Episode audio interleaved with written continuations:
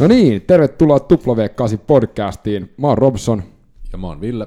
Ja tota, kuka toi pelipaikalle, Ville? Drop Tide Through the Fires of the Sun. Se on kyllä heavy rotationin meillä. Joo. Ja tota, meidän Instagram ja Twitteri. W8 Podcast. Ja meidän nettisivut. W8podcast.com. Ja sieltähän löytyy meidän shop-tabin alta ää, meidän verkkokauppa, jossa on tämmöisiä hemmetin Magate Phones logolla varustettuja tavaroita. Ja tota, Ekologisia on... kauppakasseja ja huppareita sun muita. Yes. Ja siinä on tullut uusi nettisivu, ja sekin löytyy sieltä reddi.co kautta W8 podcast. Kyllä. Mutta sitten asiaan. No niin, Robson. Kukas meidän vieras on tänään? No meillä on tänään äijä, joka... Itse asiassa meillä on äijä, jota kaikki kollektiivisesti Suomessa voisi syyttää siitä, että mä aloitin triatlonin. Mikä ei ole mikään huono asia tietyille ihmisille. Nythän joutuu vaan kuunnella mun ääntä. No täällä on nyt ollut aika monta no, hyvää tai huonoa influenssua sun elämässä sitten vieraana. Joo, mutta mä en ole lintsannut triatlonista niin kuin mä olin silloin meidän yhden pod, tota, podcast-vieraan kanssa. Että, tota. Kyllä. Tota, tervetuloa Timo Tinke Huhtisaari. Kiitos oikein paljon. Tota, saadaan yksi asia niin kuin nyt ilmoille, ja se on se, että onneksi olkoon, äijä on tuore Ironman. Kiitos oikein paljon. Se on, me aloitettiin triathloni silloin 2012 aika kännissä Groteskin terassilla ää, lyömällä vetoa. niin tai en tiedä voiko sitä sanoa, että me aloitettiin se silloin, me luvattiin, uhottiin paljon, että aloitetaan, mutta on se pa- tavallaan silloin alkusysäys lähtenyt sieltä. No ainakin mä oon uinut kotiin sieltä. sä, sä, olit, tota, sä olit Italiassa. Miten Joo. meni? No kiitos, oikein hyvin meni. Tota, joo, oltiin Italiassa tuossa reilu viikko sitten tultiin takaisin sieltä ja, ja tota, nyt tässä on edelleen vähän toipuminen käynnissä, että otti se, otti se jonkun verran, mutta antoi vielä paljon enemmän. Et oli ihan pirun makea kokemus ja semmoinen kokemus, mitä oli ehkä toivonut monta vuotta pystyvänsä tekevän, mutta ei ehkä ollut sitten ihan ollut uskoa siihen, että siihen pystyisi. Ja varsinkin kun itsellä on ollut semmoisia haasteita nilka, nilka ja jalkojen kanssa, että juoksu ei ole pystynyt harrastamaan, niin oli sitten makea kuitenkin pystyä todistamaan tämä nyt, että ei hitto, että tästä mä, mä pystyn tähän näin. Ja, ja tota, aika paljon se on vaatinut sellaista pitkäänteisyyttä, niin kuin varmaan kaikki, jotka triatlonia on harrastanut, niin ei ole jokainen hetki ollut, ollut semmoinen tota, siinä matkalla kohti Ironmaniksi, niin tota, ei ollut ihan smooth sailing, mutta, mutta tota, kokemuksena ja tapahtumana niin se meni piru hyvin. Itse asiassa kaikki osa-alueet onnistu melkein tavoitteisiin tai tavoitteet ylitty. Että tota... Äijä veti kovan ajan tauluun niin sanotusti lapa jäähän ja nimi lehteen. Tota, 10.50, se oli ekaksi setissä kyllä hemmetin kova. Joo, se oli, se oli sitä, mitä mä lähdin tavallaan ehkä unelmissani tavoittelemaan alle 11 tuntia. 10,5 tuntia oli ehkä semmoinen dream, että jos kaikki menisi niin kuin nappiin. Mitä me tiedetään, Ville, miten usein menee kaikki nappiin triathlonissa, Ironmanissa? Anything is impossible. Vai mikä se onkaan se heidän slogania? Jotain, jotain, jotain sellaista. Olit sä valinnut Italian, olit sä niinku, sulla oli tietenkin Best Bike Splitistä kaikki nousut ja vatit ja per 10 metrin tarkkuudella. Että et olit sä sen juuri omaa suoritusta silmällä pitää varannut vai katsot se vaan, että kivan näköinen mesta? No siis oikeastaan se tuli valittua silleen, että, että halusi, että se on loppu kesästä, ja sitten Barcelona tiesi, että se on liian myöhään, että, että nyt ei tällä hetkellä itse asiassa enää kauheasti täällä Helsingissä kiinnostaisi treenaa enää niin kuin se intensiivisesti. Takas, takas trainerille. No se on just näin, että tavallaan kesä on mennyt, mutta tuossa nyt oli aika täydellinen tuo ajatus sille, että pystyi kesän treenaamaan täyspainotteisesti ja sitten ruveta keventää kohti skabaa.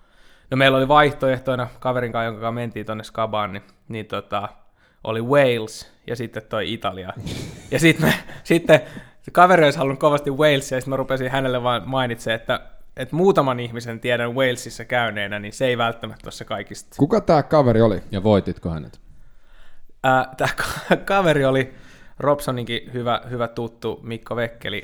Joo, no mehän tunnetaan, tiedetään kaikki, että Mikolla ei ole kaikki ruuvit tallessa, ne on osa Bauhausissa ja, ja näin, niin mua ei ihmetyttä ollenkaan, että se halusi Walesin. Kaikille kuulijoille, jotka ei tiedä, miten Ironman Wales, Wales on, jos joku on käynyt Englannissa, esimerkiksi Lontoossa, Lonto on makea kaupunki, uh, mutta se säähän on ihan perseestä, niin Wales on sitten vielä enemmän perseestä, jos mahdollista. Et siksi, siksi mun mielestä fiksu veto. Kyllä. Ja sitten myös ihan profiilillisestikin, niin siellä on aikamoista ylämäki-alamäki juoksua esimerkiksi tiedossa Walesissa, niin ruvettiin sitten ihan miettimään näiden, näiden pohjan kautta, että ehkä se Italia voisi olla, voi olla kivempi. Ja mielellään sitten jää ehkä mieluummin syömään Italiaan viiniä, pastaa, hyvin juustoi kisan Oliko- jälkeen. Oliko kisaa edeltävä pastaparty hyvä? En ollut, Ah. koska kisa edeltävänä päivänä olin itse asiassa äh, kipeä. Okei, okay. flunssa. Flunssa iski aika pahasti, joo. En, Joo. en päässyt sängystä ylös. Äh, sori, tää oli torstai. Torstaina en päässyt sängystä ylös. Joo. Illalla menin syömään, jaksoin olla puolitoista tuntia tolpilla ja sitten menin takaisin nukkuun. Ja onhan se nyt silleen, että onhan semmoinen niinku äh, italialainen pizza kautta pasta paljon parempi kuin esimerkiksi englantilainen spotted dick. No jotain sellaista, näin me vähän niin kuin ajateltiin, että mieluummin mä jään, jään Italiaan sitten syömään sitä pizzaa ja pastaa kuin jotain, mitä en ole ikinä ennen kuullut. ne on tunnettuja myös enemmän kyllä siitä viinipuolesta siellä, siellä tota Italiassa kuin Kyllä. mitä ne on Lontoossa. Tota, mi- miten, uh, mä kysyn aina kaikilta, jotka on Ironmanin tehnyt, että mitä sä luulit odottavasti? Mitä sä odotit versus mitä se oli? No, mä itse asiassa varmaan odotin sen olevan paljon pahempaa. Mä jotenkin olin ehkä saanut itteni agitoitua sellaiseen moodiin, että mä psyykkasin itteni, että mä en, mä en välttämättä pysty tähän. Ja sitä kautta se tavallaan jälkeenpäin ajateltuna se tuntui ihan tyhmältä, että mä niinku psyykkaan itteni, että sä et pysty siihen. Mutta itse asiassa se sai mut psyykattua tosi hyvään tulokseen. Ja se niinku, mä ajattelin, että se tulee paljon tuskallisempaa, paljon pidempää, paljon tylsempää, paljon enemmän kaikkea negatiivista kuin mitä sitten lopulta oli. Paljon enemmän kaikkea Mutta ennen kuin mä aloitin nauhoittaa, sä kehuit sitä reittiä kyllä, kyllä sitä pyöräreittiä, että se oli hemmetin tota, epätylsä. Ei siis, se, siis sanotaan näin, että, että joo, totta kai sä voit niinku toivoa erilaisia asioita reitiltä tai että mitä siellä on, mutta siis onhan se aika tylsä ajaa edestakaisin moottoritietä, ja sitten sä käyt kiipeä yhden mäestä, tuut takaisin sitä moottoritietä edestakaisin. Mutta tota, mut silleen niinku, kuitenkin se meni niinku aika, aika nopeasti ja hyvin, ja onhan siinä sitten sitä kaikkea, seuraat kelloa, miten vedät energiaa sisään ja näin, näin niin tota, et, et siinä mielessä niin kuin, se oli paljon positiivisen kope, ko, positiivisempi kokemus kuin mitä mä pelkäsin ehkä ennakkoon. Kaksi kertaa mulla oli kisan aikana selleen heikot hetket. Toinen tuli Chygässä 100-35 kilsaa, oli vähän, että ei hitto, nyt tästä ei kyllä taida tulla oikein mitään, jäi vähän ehkä energiaa Oli saamaan. kramppeja tai mitä? Ei, siis siinä vaan, siinä vaan tota sattui silleen, että vähän jotenkin sai huonosti ehkä energiaa sisään, yksi huoltopiste meni vähän huonommin, siinä oli vähän ruuhkaa, ja sitten sen, sen jälkeen joutui ottaa vähän niin kuin reservienergiaa, ja tota, sitten vähän niin kuin menetti siinä, siinä oli sellainen tietynlainen porukka, jonka kanssa niin kuin edettiin sitä pyörää tietyin 12 metrin välimatkoin tietenkin, mutta tota, Ei, sit- mutta siis se, se, se, on totta, että et, et sä oot semmoisessa tietyssä uh, junassa. Ja Joo, se ei tarkoita näin. sitä, että se olisi laitonta tai että se olisi niinku sääntöjen vastaista, vaan mm. se on tietty juna. kyllä. Ja se 12 metrin sääntö on loistava, mutta mut sekin antaa vähän jeesiä, kun sä huomaat, että siellä on muita, Just muita näin. niinku mukana. Ja sitten kun sulle ei edessä ketään, sulle ei takana ketään, niin sitä jää vähän snadisti yksi. Ja sitten on silleen, että tämä on motori suora, a- jonkunmoista sivaria, tuulta tulee, vähän huonosti energiaa, niin siinä oli vähän hankala hetki. ja miksi helvetissä mä oon tänne edes tullut? No sit siinä kysytään kaiken näköisiä kysymyksiä itseltä, mitä nyt ei välttämättä jälkeenpäin tarvitse nauhoittaa tähän mutta Joo, niillä on yleensä tota, genitaali tota, riippuvaisuus, tai niinku näitä sanoja myös. Tota, miten sit, tuliko heikko hetki sit juostessa? juostessa, ensi, siis juostessa oli yksi heikko hetki, ja se oli se hetki, kun mä nousin pyörän päältä. Mulla oli jotenkin kenkä painanut pyörässä silleen, että mulla oli molemmat jalkapöydät niin tunnottomat ja niin kipeät, että mä en pystynyt astuu. Ja ensimmäiset kaksi kilsaa mä en pystynyt astumaan mun jaloille. Siis silleen, että joka ikinen askel oli, kun joku niin kuin naulaisi vasaralla naulaa mun jalkapöytää. Mitä sitten tapahtui? Siis ven, ven, ven vähän. Nothing new on race day, mm. niinhän me ollaan aina sanottu. Mä olin kysymässäkin, että olitko hirttänyt kengät liian kireelle vai oliko jopa uudet hienot Race Exposta Ei, ei ollut mitään, ei ollut mitään, siis oli koko kesän ajetut pyöräkengät, ää, mutta en ollut ajanut yli viiden tunnin lenkkiä, jonka jälkeen olisin lähtenyt juoksemaan. Olin ajanut lyhyempiä lenkkejä, jonka jälkeen lähtenyt juoksemaan. Yes. Oli Kaikille vaan, kun ku- tunnit kerääntyi. Niin, ja kaikille, pyö- jotka ei pyöräile, niin ne pyöräilykengäthän on hemmetin hyvät, kuhan niissä ei tarvitse juosta sen jälkeen. Just Se on, näin. se on erittäin niin kuin, tärkeä pointti. Että mm. Ne on siinä lukot, lu, lukitettuna hyvin, ja ne ei liiku, ja ne ei taivu, ja näin. Ja silloin usein, just niin kuin sä sanoit, se viisi tuntia paikallaan, niin sitten se veri ei lähde kiertää. Okei, okay. et se oli semmoinen, niin kuin, mitä olisi jälkeenpäin voinut olla silleen, että no hitto, kun mä olisin tehnyt tämän pari kertaa, niin silloin se olisi ehkä mennyt ohi. Niin, tai sitten toinen ehkä se, että olisi tehnyt sen ja sitten olisi varmaan aikaisemmin, mä niin kelailin sitä jossain vaiheessa, kun mulla on tota, siis mä ajoin pyöräkengän, mulla ei ollut tämmöistä triathlon-kenkää. Joo, okei. Okay. Ja tota, se mun pyöräkenkä on, niin siis, siis se on niinku tämmönen Shimanon jäykin kisakenkä, mitä on. Ja se ehkä saattaa purist, olla niinku jämäkämpi kuin vaikka semmoinen triathlon-kenkä, joka sit Joka ei anna periksi, joo. Niin. Ja tota, et, et ehkä sen niinku jälkeenpäin miettii, niin jos seuraavaa lähden tekemään, niin varmasti hankin hyvissä kau- vai, vai, vai, niinku vaiheessa kautta triathlon-kengää, ajan sen sisään ja lähden sillä. Ettei tuu tollasta tavallaan mahdollisuutta. Sitten tulit maaliviivan yli. Sitten mä tulin maaliviiva yli, joo, siis se, se oli aika hankala. Tämmöisenä pikakelauksena. Joo, mä, mä vaan sanon sen, että et, et, ihan niin kuin on kuullut 8mm Squadin eräältä valmentajalta, että aina kannattaa olla vähän panadolia selässä. Niin mulla oli vähän kanssa panadolia selässä, otin pari grammaa sitä ja sitten se rupesi pikkuhiljaa helpottaa ja hymy rupesi tulee kasvoille ja sitten juostiin maratoni siinä omaan ennätysaikaan. Kerran aikaisemmin juossut maratonia, nyt parannettiin sitä 10 minuutille. No niin. Ja, ja ne jalat alkoi toimia. Ne alkoi toimia, joo. Siis siinä meni kaksi kilsaa. Ja sitten se kipu poistui. Ja sitten mulla ei ollut mitään ongelmia. Se on mielenkiintoista, koska kun me vedettiin meidän eka triathlon, niin silloinkaan mä en tuntenut mun jalkoja, mutta se oli kylmyydestä. Se oli, mulla oli ihan sama. Joo.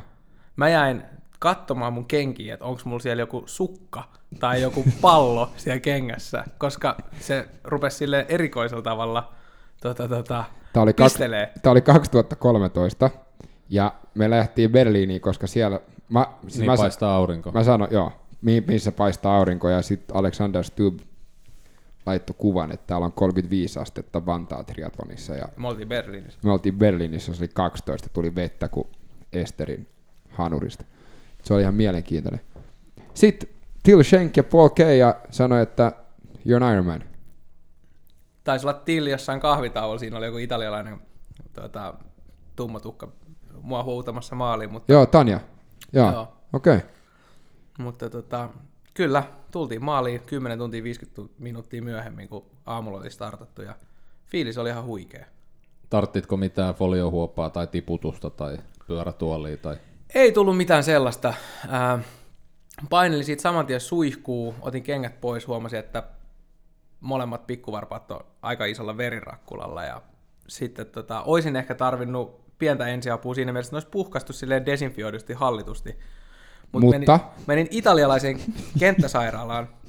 Kaverit on silleen, että joo, tämä on ihan selvä peli, että ei mitään, hoidetaan. Sitten mut työnnellään, siellä on varmaan 10 000 ihmistä sillä maalialueella, niin kaikkien näiden ihmismassojen lävitse työn- työnnetään rullatuolissa sinne kenttäsairaalaan, että nyt on niinku potilas ja näin. Ja mä olin, että kyllä mä nyt voin kävellä, tää on nyt vähän hankalaa tämän pyörätuolin kanssa, että ei, ei, ei nyt pysyt siinä. Ja sitten mä pääsin sinne kenttäsairaalaan, ja sieltä tulee kuusi lääkäriä, kaikki ihmettelee. No oot säkin nyt triatlonisti, että et pysty edes kävelemään, kun sulla on tommonen pieni verirakkula, että voi sua raukkaa, että ei me tolle mitään tehdä. Lätkästiin siihen semmonen pieni, pieni tota, sideharso, pala jollain teipilläkin ja me matkoihin.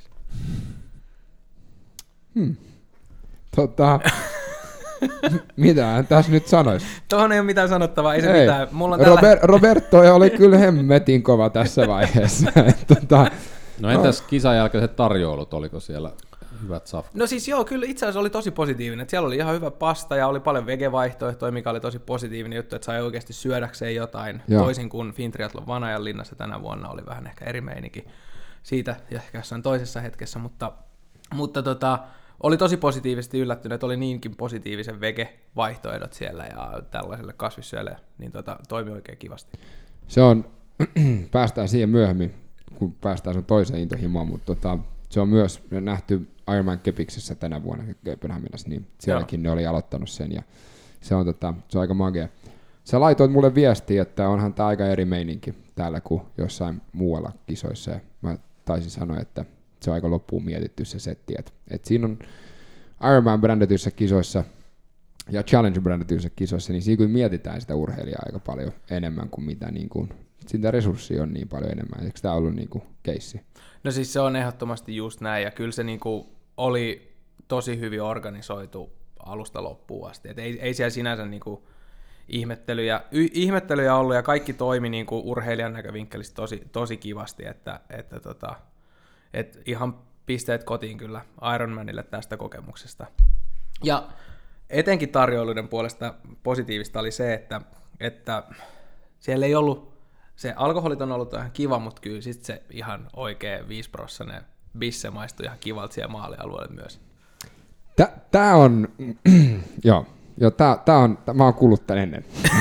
tota, niin kuin joku mulle Kööpenhaminassa sanoi, että jos mä nyt oon rehkinyt tuo 15 tuntia ja sitten Red Bull ja alkoholit on ollut tarjolla, niin kyllä siinä käyrä alkaa nousee vähän. Niin. Joo, kyllä, just, just näin. Että... Te, mutta onko niinku planeissa uudestaan tehdä? Oh, ehdottomasti. Siis siinä vaiheessa, kun mulla selvisi se jalkakipu, niin mä tiesin, että mulla ei mitään hätää tässä. Mulla oli niin hyvä fiilis, ja mulla oli niin hyvä fiilis loppuun asti. Oli välillä vähän heikompia hetkiä, oli vähän vaikeampia hetkiä, tai parempia hetkiä. Mutta, mutta todella hyvä fiilis oli. Ja mä täysin, että nämä pari virhettä, joo, näitä tapahtuu, mä haluan nämä voittaa, mä tiedän mitä mä treenaan ensi kaudelle paremmin, mulla on nyt tällä hetkellä paljon paremmat treenifasiliteetit muutenkin himassa kuin esimerkiksi vaikka tähän, tähän treenatessa alkuvuonna, niin mä tiedän, että ensi vuonna tai milloin ikinä se tuleekaan ole ja missä ikinä se tulee olekaan, niin tullaan jatkamaan hommaa. Tuleeko sun treenistä yksinkertaisempaa? Mun treenistä tulee yksinkertaisempaa siinä mielessä, että, että aikaisemmin mä oon asunut kanssa tässä keskustassa Helsingissä, ja sitten huomaa, että silloin tulee käytettyä enemmän tunteja semmoiseen pseudotreenaamiseen. Tavallaan, että sulla niin kuin siirtymämatkat vaikka pyörälenkillä on pidempiä. Niin sanottuja roskakilsoja. Just näin. Et totta kai siis on hyvä vetää PK ja näin, mutta et esimerkiksi se, että arki-iltana, jos mä haluan käydä tekemään tietyn täsmätreeni, niin mulla menee siihen kaksi ja puoli tuntia krunasta. Kun nyt missä mä asun, niin mulla menee puolitoista tuntia, kun mulla ei mene sitä niin kuin, tuntia niihin siirtymiin enempää tavallaan, niin kuin, mitä, mitä nyt kävisi. Juuri näin. Ja sitten taas toisaalta juoksu toimii paremmin, mä pääsen juoksemaan luontoon himasta, ovelta, tälleen näin, niin, niin mä tiedän, että mä pystyn juoksemaan enemmän sen takia, kun ei tule niitä asfalttikilsoja ja tälleen näin, niin krop, paikat pysyy paremmin, paremmin ehjänä. Ja se on kyllä jotain, mitä pitää aina miettiä tässä hommassa, että kun reenaa niin paljon, niin niin kuin säkin sanoit, ne roskakilsat. No mä oon huomannut, että niin kuin mä kehityn juoksijana paljon paremmin kuin pyöräilijänä, koska juoksussa sä oot jo kotiovelta niin kuin aika laadukkaalla baanalla, yes. asuit missä tahansa, mutta pyörällä, ellei sä asu jonkun pienen sipolaisen tota, vanhan maantien reunalla, niin siinä on oikeasti niin kuin 20 kilsaa sellaista. Kyllä. Ja varsinkin sellaista, lähet niin kuin vielä duunin jälkeen illalla, niin nost, nousee stressitasot korviin, kun sä siellä pyöräteillä oot suojateilla ja kaikkea. Niin. Kyllä, kyllä. Joo, se on, se on, se on keskustelu, mihin me ei tarvitse mennä. Se on, se on siis, se, se on. Mutta mennään siihen niin kauan kuin, oliko se jotain? Niin mä olin vaan sanomassa sitä, että varmaan niinku, tota, tohon, ihan vaan haluaisin tuohon roskakiloseen vaan sanoa sen, että, että niinku, mä olin käytin 420 tuntia treeniä ennen triatlonia tänä vuonna, katoin. Ja siitä, Missä ajassa? Siis tammikuusta, tammikuun ekasta tähän niinku, skapaa. Ja 55 prossaa tunneista oli chykää. Okei. Okay. Ja tota, sitten sieltä kun lähtisi perkamaan sen, että mikä on ollut sitä kehittävää ja mikä on ollut tavallaan, sitten niin kuin, mikä on ollut vaan palauttavaa, mutta kun mä en näitä siirtymiä ajattele sellaisena palauttavana, huoltavana, koska ne on sellaista kiihdytyspysähdys, kiihdytyspysähdys. Niin mä uskon, että tavallaan se, että nyt ne niinku huoltavat lenkit, kun pääsee vaikka ajaa graveliin suoraan Vantaajoen vartta pitkin, niin ne on a, niin kuin alusta asti huoltavalla mentaliteetilla, eikä silleen, että sulla on se siirtymä, että sä saat Joo. Ja tavallaan nämä on, nämä on niin sellaisia, sellaisia juttuja, mitkä niin uskoisin, että, että ehkä niin pystyy ottaa paremmin huomioon. Ja sitten sit poistuu vähän se semmoinen, että lasketaan tunteja, että lasketaan, tehdään enemmän laatua, eikä niillä tunneilla niin väliin. Niin se on ehkä sitten se toinen oppi. Ja siksi moni pyöräilijä, varsinkin triatlonisti, niin ne laittaa pyörän autoon ja sitten ne ajaa jonnekin, jos ne asuu keskustassa. Mm. Tai sitten ne op, niillä on se optio, että niillä on tuommoinen treeneri himassa, niin kuin mullakin on. Mm. Ja sitä ajetaan kotona kun saadaan se täsmätreeni tehtyä. Tai sitten sit tekee niin kuin minä, metro Mellunmäkeä tai juna se, kauniaisiin. Ja... Nimenomaan, nimenomaan. Kaikki nämä on vaihtoehtoja ehdottomasti. Et siksi, siksi näkee paljon niitä pyöräilijöitä, mitkä on julkisessa liikenteessä niin kuin liikkeellä pyörän kanssa. Mutta sitten noissa tulee se ajankäyttö, että sitten se on, onko se niin kuin pyörän päällä sen tunnin vai onko se jossain metrossa sen tunnin. Että tavallaan kun sit lopulta aikaa tähän menee kuitenkin ihan perkuleesti ja sitten on niin kuin duunia, parisuhde ja perhe ja kaikki tällaiset asiat, niin ei niitä tunteja vaan ole käyttää niin paljon. Ja siksi aika monessa piireissä, niin kun aloittaa triathlon, niin jossain vaiheessa se parisuhde tippuu ja sitten se perhekin saa Ja lainaten Spedeä elokuvasta Uno Armeijassa, niin kun mies tulee tiettyyn ikään, hän on mielellään poissa kotoa vaikka pidempiä aikoja kerrallaan.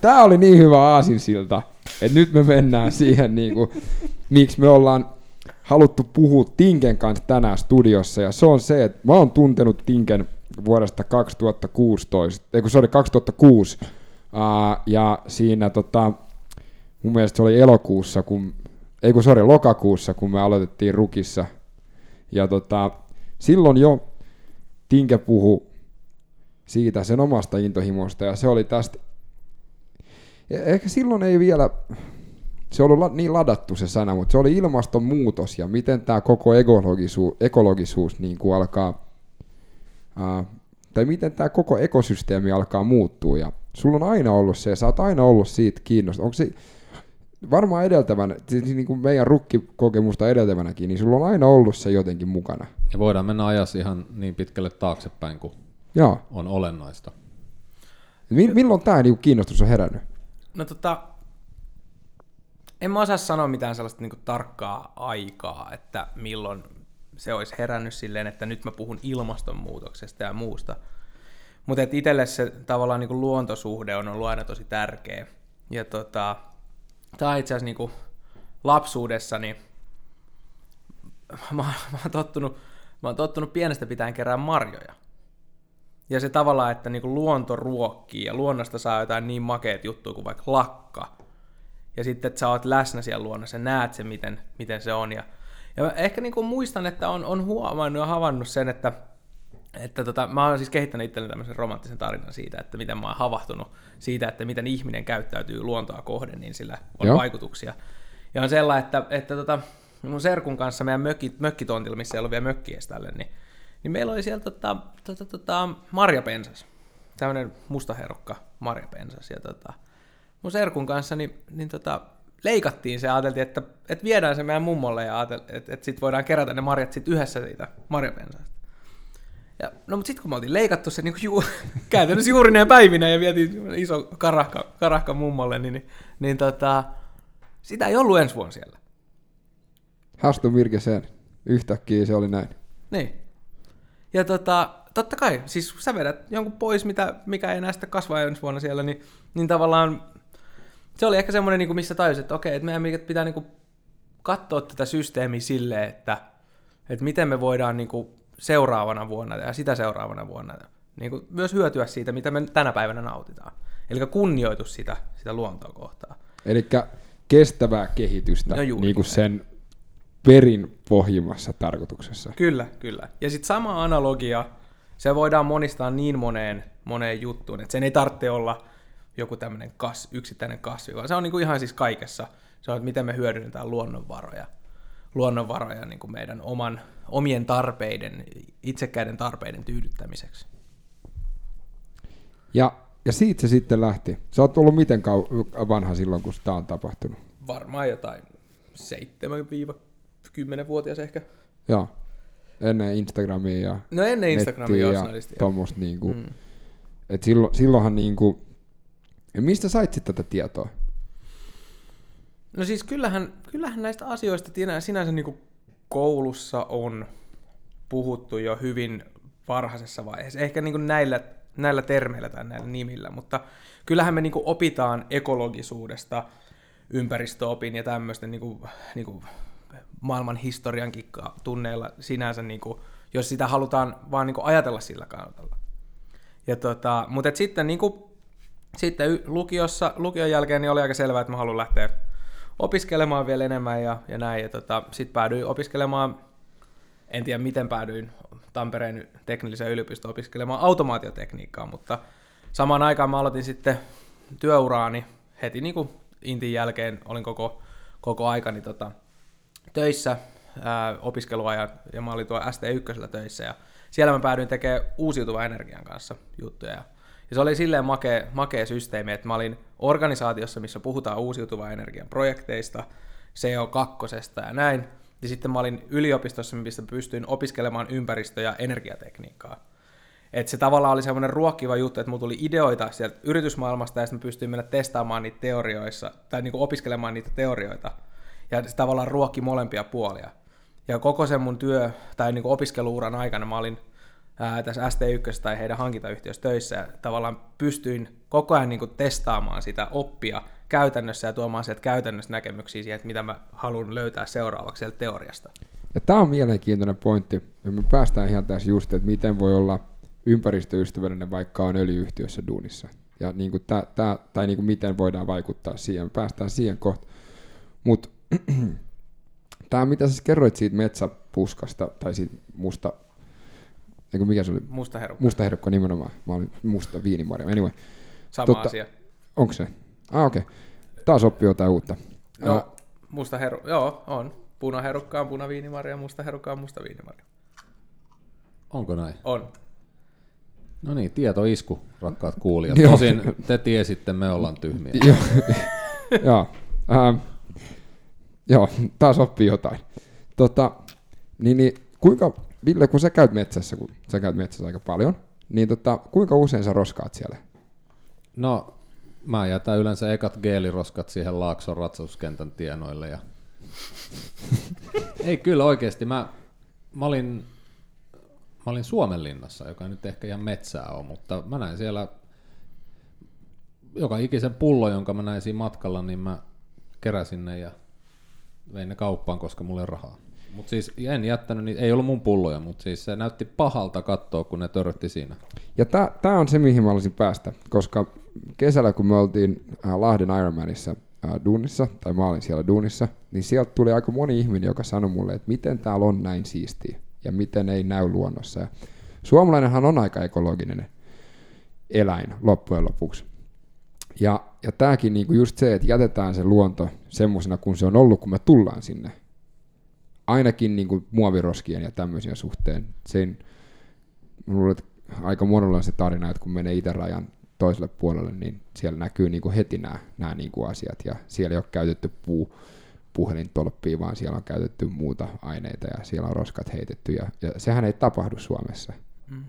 Ja, ja silloin, silloin niinku, ja silloin, mut, mut, mut, mut sä oot sit hank, niinku, sä oot, sä oot ollut siellä duunissa jo, ja sä oot ajatellut, että tämä on semmoinen asia, tai tämä on semmoinen mesta, missä pystyt vaikuttaa.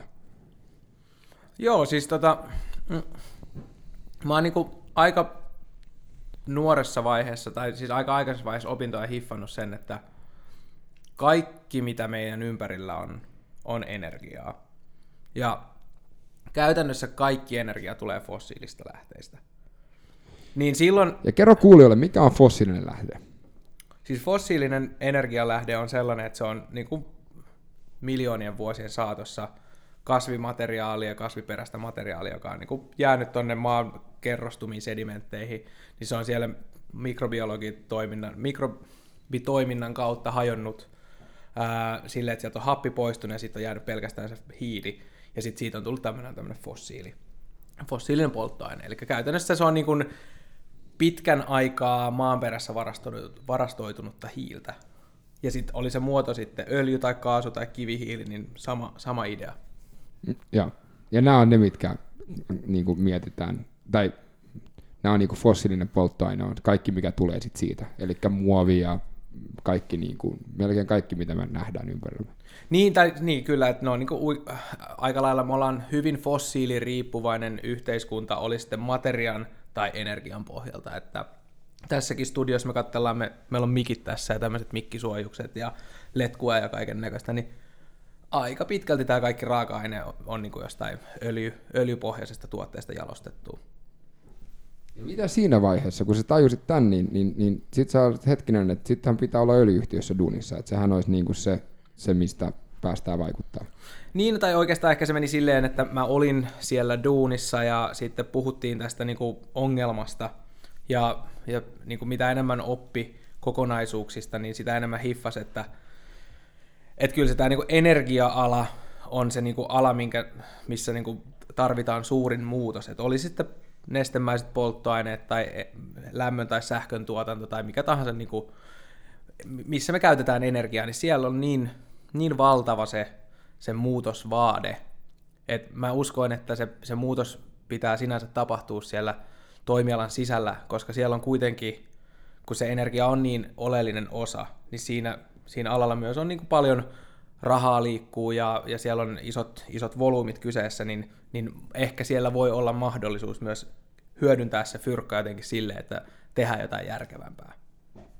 Ja sen takia on hienoa olla sellaisessa yhtiössä töissä, missä omistaja, omistaja ajattelee niin, että, että se, se hyvä, mitä saadaan tehtyä, tai se voitto, mitä saadaan tehtyä, niin se investoidaan tutkimukseen ja kehity, kehitykseen, jotta me voidaan oikeasti ratkoa näitä ongelmia. Mä näin tuossa vuosi tai pari sitten. Mä en muista, mitä mä katoin tota siis YouTubesta tai netistä, mutta mä otin kuvankaappauksen siitä. Tyypillä oli slaidiseinällä ja siinä oli vinkki niin kuin nuorille sukupolville, jotka vielä pohtii elämälleen tarkoitusta, tai kaikkihan sitä pohtii, mutta lähinnä tällaista seuraavaa askelta, niin siinä oli, että älä mieti, mitä sä haluat lähteä opiskelemaan, vaan mieti, minkä ongelman sä haluat ratkaista. Niin toi sun lähestyminen kuulostaa aika hy, niin kuin hyvin paljon sellaiselta niin kuin ratkaisukeskeiseltä, että Joo, siis kyllä t- nyt tänä päivänä ehkä vähän hyppää sivuun, mutta tänä päivänä puhutaan tosi paljon merkityksellisyydestä, että pitää olla omalla tekemisellä joku merkityksellisyys. Ja hyvin paljonhan merkityksellisyys tulee siitä, että me ratkotaan ongelmia, ollaan merkitystä. Ja se, että mikään ei lopulta tuota niin paljon mielihyvää kuin se, että sä oot oikeasti kamppailu jonkun ongelman kanssa, saat ratkaistua se. Jos sä koet, että sä menetät merkityksellistä, merkityksellisyyttä, niin hanki parempia ongelmia ratkaistavaksi. Nimenomaan. Ja, ja, ja on, onko se sitten, kun sä sanoit, että teillä on omistaja, joka on sitä mieltä, että, että ne voitot niin kierrätetään silleen, että päästään niin kuin investoimaan ja tehdään sitä muutosta, niin onko se tavallista? Vai ollaanko me jotenkin Suomessa ja Pohjoismaissa edellä? No siis varmaan me ollaan niin tietoisuuden tasolla monessa asiassa Pohjoismaissa edellä, että ollaan, ollaan niin kuin, perus opin, niin koulutuksen taso on sen verran korkeampi, että me niin kuin ymmärretään asioiden syy-seuraussuhteita. Ja mä uskon, että siitä tavallaan niin kuin isommasta ymmärryksestä niin kuin kokonaisuuksiin niin voi pohjautua ehkä tämmöinen niin ajatus siitä, että mitä meidän pitäisi tehdä. Mutta sitten samanaikaisesti, niin jos me nyt puhutaan ilmastonmuutoksesta, niin on aika, on sitten samaan aikaan pakko niin kuin todeta, että on tosi paljon myös semmoista tieten tahtoja niin väärää ymmärrystä tai ei haluta ymmärtää kokonaisuuksia, vaan yritetään yksinkertaistaa asioita oman tavallaan toiminnan tueksi, että otetaan vain niin osakokonaisuus. Ja sitten lopultahan tässä on kyse siitä, että meidän pitää niin zoomata niin kauan ulospäin, että me ymmärretään kokonaisuus, mistä on kyse. Ja sen kokonaisuuden voi oikeastaan niin selittää sillä tavalla, että, että meillä on tietyllä tavalla X määrä hiiltä tässä meidän luonnon kiertokulussa. Oli sitten sitoutuneena sinne maaperään näissä fossiilisissa polttoaineissa, oli sitten niin tässä meidän elinkerroksessa sitten kasveissa tai materiassa sitoutuneena tai jossain energiassa, tai sitten se on hiilidioksidina ilmakehässä. Ja onko tämä nollasummapeli? No se on, se on hyvin pitkälti itse asiassa nollasummapeli, että, että jos meillä on se CO2 ilmakehässä, silloin se on sinne vapautuneena, tai sitten me voidaan sitoa se niin kuin ilmakehästä takaisin kasveihin yhteyttämisen avulla. Eli fotosynteesi on semmoinen asia, mikä ollaan opiskeltu ala-asteella itse asiassa varmaan. Joo. Ja tota, eli kasvit pystyy yhteyttämällä sitomaan hiilidioksidia ilmakehästä.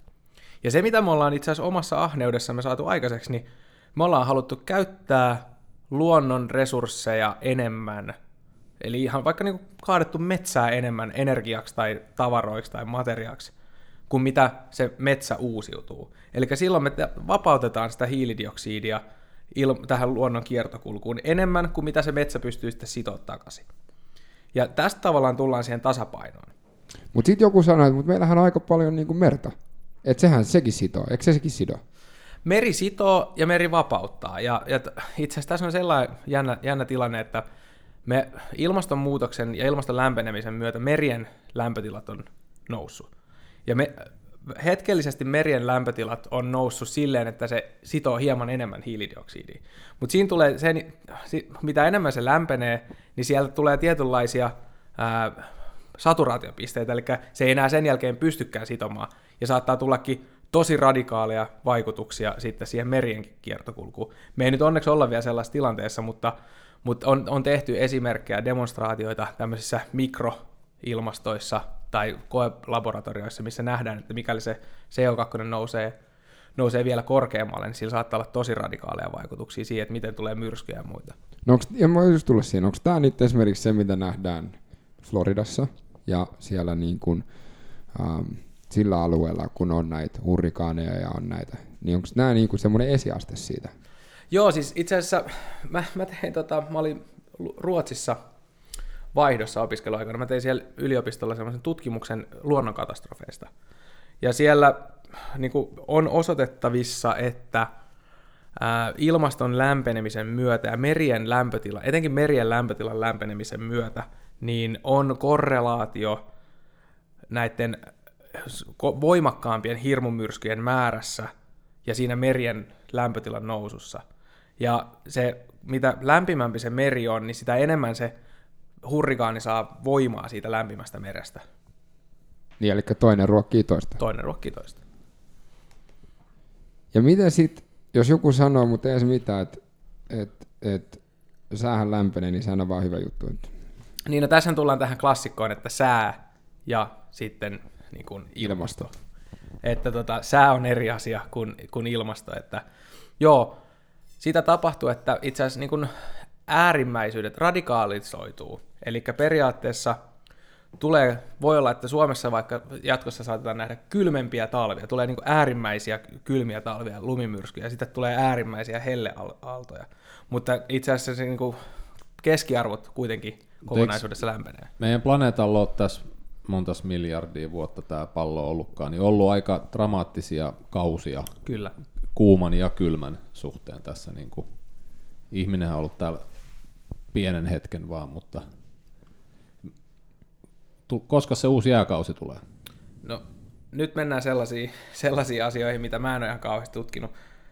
Mä en nyt muista, mä just kuuntelin yhden podcastin, sellainen kaveri, joka on kirjoittanut näistä eri, eri kausista kirjan. Ja siinä oli aika hyvin niin kuin referoitu siinä podcastissa ää, se, että mitä, mitä näissä asioissa on tapahtunut, niin mä säästän säästän näiden asioiden keskustelun niille, jotka näistä asioista enemmän tietää. Mutta se on, on semmoinen, jos kiinnostaa joku toinen podcast, missä puhutaan ilmastonmuutoksesta. Mainitse vielä tuo äskeinen, mä, äskeinen podcasti. Eli se on sellainen kuin Nori, äh, Nori Carbon Removal äh, Marketplace. Okay. Niillä on ihan sairaan hyvä tämmöinen niin kuin newsroom, missä tulee lyhyitä uutisia ilmastonmuutoksesta ja ratkaisuista siihen, ja sitten on semmoisia pidempiä jaksoja, missä puhutaan konkreettisista keinoista, miten voidaan ja kuka tämä kaveri oli, joka oli tutkinut näitä eri... En, valitettavasti mä en okay, nyt no muista mä, sen. mä ainakin Mä etsin joo, sen. Joo, voidaan, joo, voidaan laittaa tää laitetaan, link, laitetaan linkit sinne, ehdottomasti. Yes. Joo, joo, ihan niin kuin, totta kai.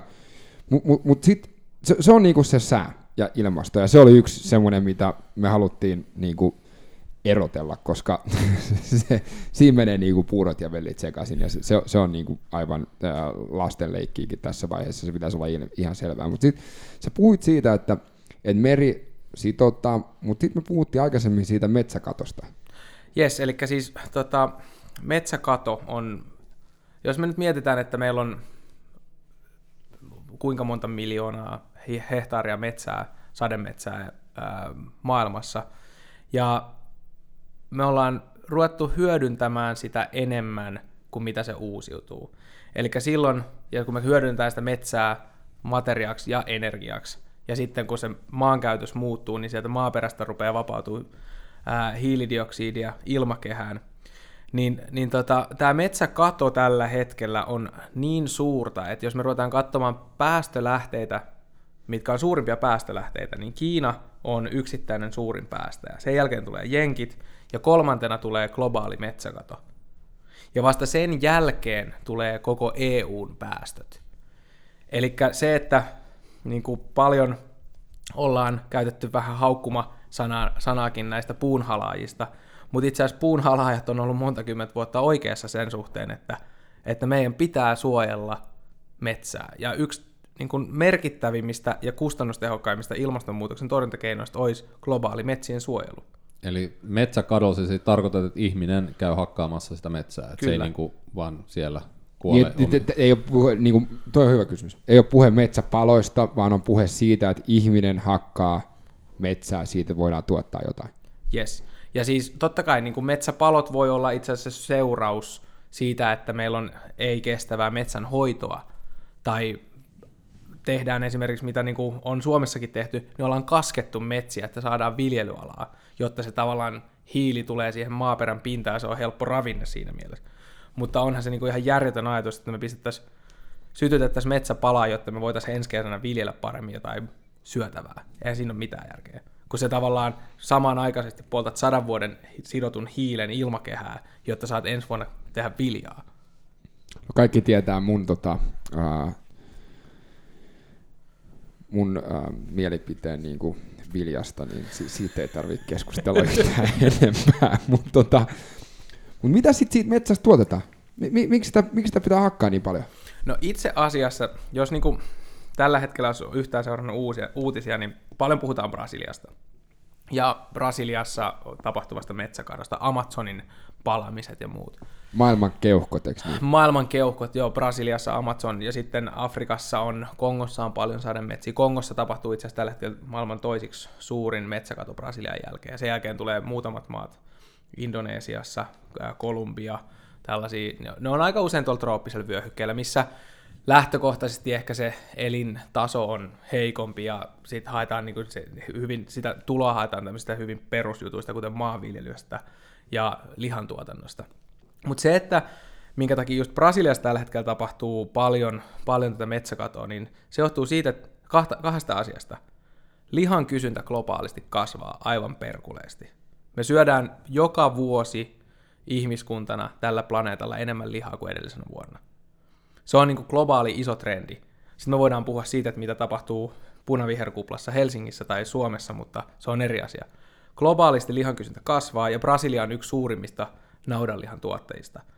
Ja siellä tarvitaan A, lisää viljelyalaa, laidunalaa näille tota, tota, lihakarjalle, mutta sitten myös toinen, me tarvitaan lisää viljelypinta-alaa soijalle, josta me tuotetaan sitä proteiinia sille lihakarjalle. Ah, eli yksi ruokkii toista ja toinen ruokkii sitten kolmatta. Yes. Ja sitten tästä tullaan oikeastaan sellaiseen, että mä oon lopettanut lihansyönnin joku viisi vuotta sitten. En tar- Miksi? No just tämän ilmastonmuutosasian takia. Että mä rupesin kelailemaan sitä asiaa silleen, että jotta sä saat yhden kilon eläinproteiinia, niin se eläin syö 50 kiloa kasviproteiinia. Se on aika helvetisti niin onhan se nyt maailman tehottomin prosessi ruokkia meitä, kun me saadaan ihan yhtä tehokkaasti samalla lailla se protsku niin kuin kasvipohjaisesti. Niin, jos se kasvattaa sellaisen iso härän, niin luulisi, että se kasvattaa myös sellaisen pienen ihmisenkin. Juurikin näin. Mm. Ja tämä on sellainen asia, mistä niin kuin, mä en ole lopettanut lihansyöntiä eläinten oikeuksien takia. Se on, joo, toiset ihmiset saa puhua eläinten oikeuksista, mutta mulle se niin kuin, ilmastonmuutos on ykkönen. Ja ei sitä, ei sitä vähätelläkään, sä et ei, ikinä vähättele en, en se, se, se, on, se on mitä mä haluan saada nauhalle myös. Kyllä, se, kyllä. On, niin kuin, se on tärkeää, että kukaan, mä veikkaan, että kukaan järkevä ihminen ei enää vähättele eläinten oikeuksia ja mm. eläin hyvinvointia, mutta se on mun mielestä tärkeä tieto on se, että sä et ole lähtenyt siksi, koska eläimiä kohdellaan huonosti, vaan se on nimenomaan se yksi suhde 50, mikä yes. on ollut se sulle se, niinku se silmän avaava yes. juttu. Yes.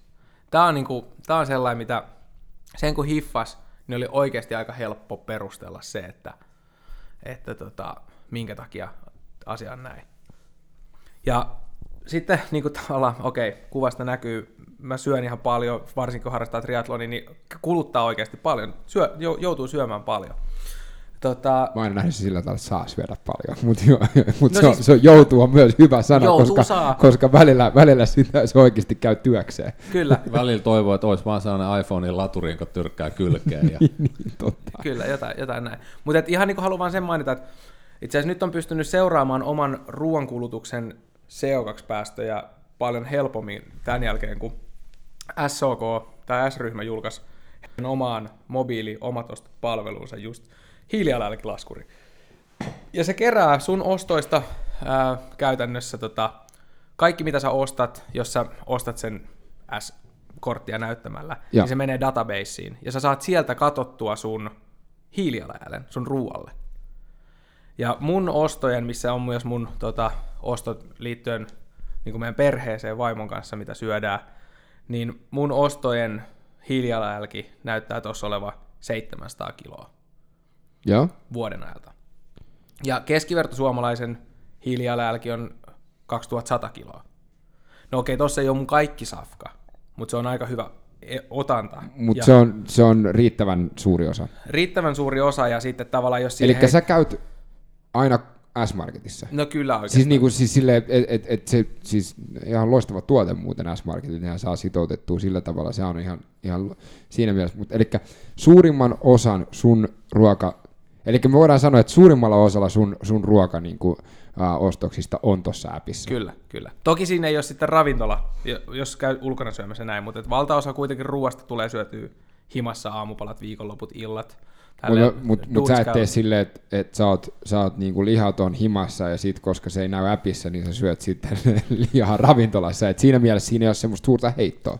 Ei ole, ei ole silleen, ja, mutta et, et, et, et oikeastaan kun, jos katsoo, niinku, että mistä tämä niinku keskiarvo suomalaisen hiilijalankin koostuu, niin se on 70 prosenttisesti se 2100 kiloa lihasta ja maitotuotteista. Okei. Okay. Ja käytä, hyvin pitkälti mä himassa elän vegaanisesti, eli ei ole liha- eikä maitotuotteita. Ja. Mä en ole kiihkoilija tästä, että esimerkiksi jos mä olisin nyt tullut tähän näin ja Robson olisi pistänyt pöperöt pöytään ja sä olisit tässä duunannut jonkun sellaisen, että siinä olisi vaikka jotain juustoa tai jotain kanasuikaleita. Kanan koipia. Niin en mä, mä en kieltäytyisi siitä, koska se ruoka on jo laitettu. Se ei yhtään vähennä päästöjä. Nimenomaan. Tai mä en tee sellaista hirveätä ongelmaa siitä, jos mä johonkin juhliin vaikka ja siellä on tarjolla niin silleen, Mä jätän syömättä, jos mun ei tee, tee mieli, tai sitten jos on kauhean nälkä, niin sitten syö silleen niin kuin valikoiden. Niin, että sä et ole se marttyyri, Martti Marttyyri, joka on silleen, että okei. Okay. Ei siinä ole, sehän ei ratkaise mitään. Okei, okay, loista. Mun mielestä toi on hyvä, ja ne kanankoivet, niin kaikki, jotka on käynyt täällä meidän himassa yleensä kanankoipia, siksi, siksi Ville sen sanoo tuolla tavalla, että, että se, se niinku, mutta siis, okei, okay. eli silloin me sanotaan, että sulla on 700 kiloa, keskiverto suomalaisella on 2100, sä säästät siinä sen niin kuin 1400 tai mikä se nyt on suunnilleen, täällä mulla lyhyellä matikalla. Mm. Ja, ja, ja sit sä oot säästänyt aika paljon. Ja sit se tekee sen, että sä et tee sillä lihalla niin kuin enää hirveästi mitään. Ja miten se on vaikuttanut sun treenaamiseen sitten? En mä oikeastaan huomaa. Nimenomaan. Et ainoa, mitä niin huomasi tuossa noin, kun treenasi enemmän, niin Joo, jonkun verran otin maitotuotteet takaisin, joku rahka tai joku tämmönen, mistä saa niinku hyvät protskut, energian nopeasti välipalameiningeillä. Et, et ehkä se, mikä niinku kaikille kasviproteiineja tuottaville tahoille ja kasvimaitoja tuottaville tahoille, niin jos te löydätte jonkun sellaisen keinon tuottaa vaikka kaurasta jonkun vähänkään enemmän proteiinipitoisen tuotteen, niin se olisi aika huikea juttu, koska nyt kun sä katsot jonkun kaurajugurti, niin siellä on joku 0,9 grammaa prodea ja 20 grammaa hiilaria. Niin siinä on ne balanssit ihan samalla kohdalla kuin vaikka... Kaurahiutaleissa on, mitä siellä on, 5 grammaa satasessa protskuu. Niin, nimenomaan. Mihin se, se protsku on... hävii siitä sitten? Sehän on Joku syö se. se on se lehmä, joka syö. mutta siis, mutta mut, mut, mut, tähän mä, äh, elikkä siis ja, ja tämä on mun mielestä myös hyvä niin kuin nyt äh, saada, että kyllä, äh, kyllä sä saat ne, tarpeettomu- tai ne tarpeelliset aineet siitä ruoasta, ois se sitten eläinperäistä tai ei, jos sä vaan siitä oot niinku tarkka, koska sä varmaan oot tarkka siitä, mitä sä mm, syöt. Kyllä. Ja se, että sä syöt niinku kaikkea ja riittävästi. Ja, Ja okei. Okay. Eli se, se, on, se on se, niinku, se liha, lihajuttu. Ja, ja sitten sit sä sanoit, että et kun meillä on sitten niinku nämä kaikki metsäpalot ja sitten me, me hakataan nämä puut, ja sitten me päästään tätä hiilidioksidia, tai hiiltä, me päästään sitä niin tuonne ilmakehään. Ja eikö se ole aika kestämätöntä yhtälö tällä hetkellä? No se on kestämätön, se tulee kahta kautta, eli me ei sidota yhtä paljon ilmakehää hiilidioksidista metsän kautta tai luonnon ja metsien yhteyttämisen kautta, mitä aikaisemmin ollaan tehty, koska on metsäkato. Ja samanaikaisesti meidän fossiilinen teollisuus ja fossiilinen energiatuotanto kasvaa jatkuvasti. Joka vuosi, ja nyt tulee tavallaan tämä niin kuin globaali kuva. Eli me voidaan vähentää paikallisesti päästöjä vaikka Suomessa asettamalla tiettyjä velvoitteita. Mutta globaalissa kuvassa silti yhä öljyn kysyntä, raakaöljyn kysyntä kasvaa joka vuosi 1,5-2 prosenttia.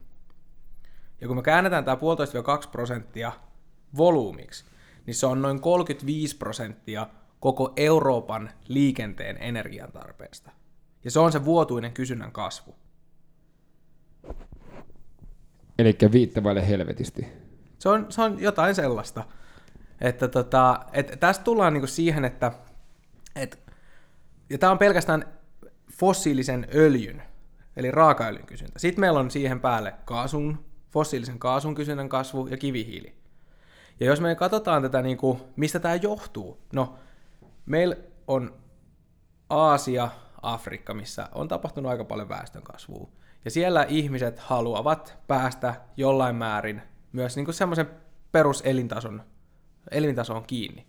Ja mitä tapahtuu silloin, kun sulla on enemmän fyrkaa käytettävissä, tulee talouskasvua? No silloin sun kulutus kasvaa.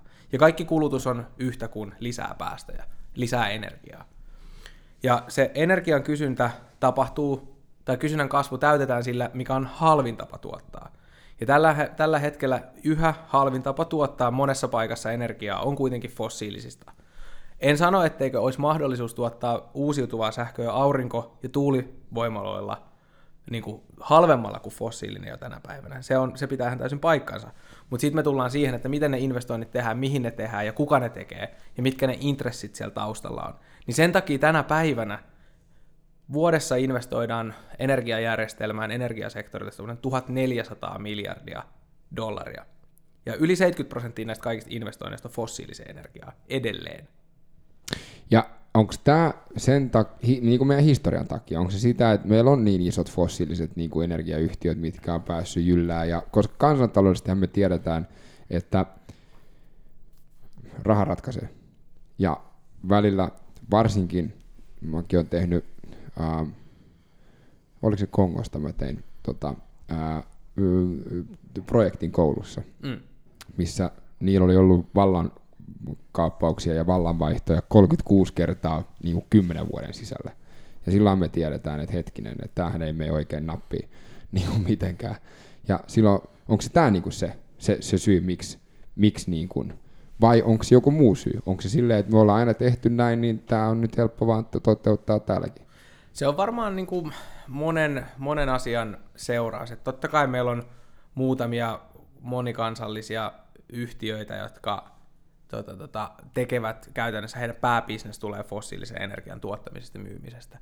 Ja näiden intressien tavallaan, pal- näitä intressejä palvelee se, että saadaan tehtyä projekteja, missä saadaan sitoutettua sitä omaa fossiilisen energian reserviä, että sille löytyy käyttökohde tulevaisuudessakin. Ja se on niin se yksi juttu. Toinen juttu on itse asiassa se, että, että tämä niin fossiilinen energia on niin perkuleen helppo energian lähde varastoida, kuljettaa ja hyödyntää.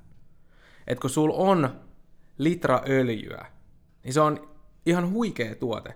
Meillä on infrastruktuuria tai tietotaito, miten me käsitellään, kuljetetaan ja käytetään sitä.